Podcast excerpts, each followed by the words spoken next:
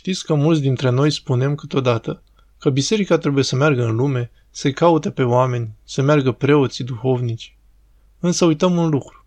Da, Dumnezeu a venit în această lume, a venit în această lume, dar apoi a înălțat-o la cer. Nu a rămas în această lume. După cum cântăm într-un frumos tropar de la nașterea Domnului. Hristos pe pământ înălțați-vă. Nu ne-a spus că Hristos a venit pe acest pământ ca să trăiască bine aici. Hristos nu a venit pe acest pământ ca să-l îmbunătățească și să-l înfrumusețeze, să-l facă mai fericit și să-i rezolve problemele.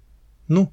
Hristos a venit în această lume și ne-a dus pe noi în împărăția cerurilor și ne-a arătat modul prin care ne vom folosi de orice greutăți am avea în lumea prezentă, valorificându-le pentru împărăția cea cerească a lui Dumnezeu, care este singura noastră stare stabilă.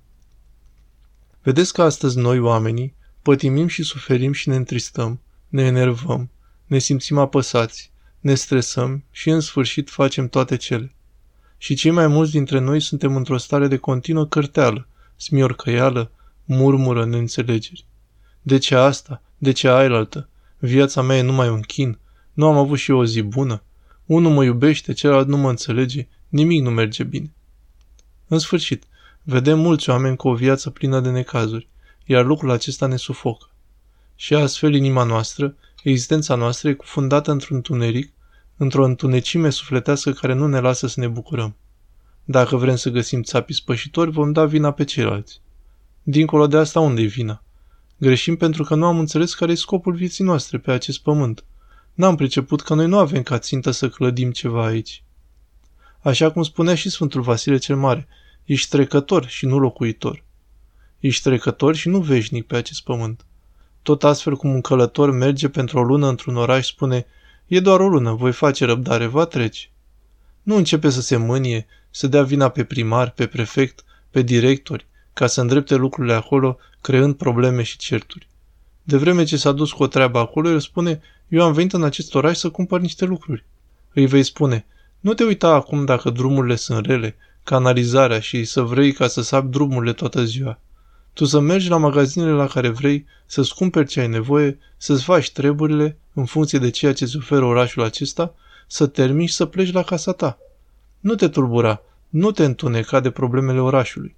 Ești în trecere, ești doar găzduit în acest oraș. Tot astfel se întâmplă și cu noi. Atunci când pricepem ceea ce spune și Apostolul Pavel, căci nu avem aici cetate stătătoare, ci o căutăm pe aceea ce va să fie. Pe acest pământ nu avem un oraș permanent, stabil, căutăm cetatea ce va să fie, împărăția lui Dumnezeu, cea veșnică, cea cerească. Atunci vom putea fi cu răbdare. În orice situație grea ne-am afla. Vom putea să răbdăm mai mult, să nu ne răzvrătim. Vom putea ieși deasupra norilor diverselor ispite și necazuri din viața noastră. Fiecare dintre noi, dacă se cercetează pe sine, ne simțim mereu sufocați de viața grea de zi cu zi, pe care fiecare o simte și cu care se confruntă. Pățim acest lucru pentru că uităm că cetatea noastră este în altă parte. Noi nu suntem din lumea aceasta.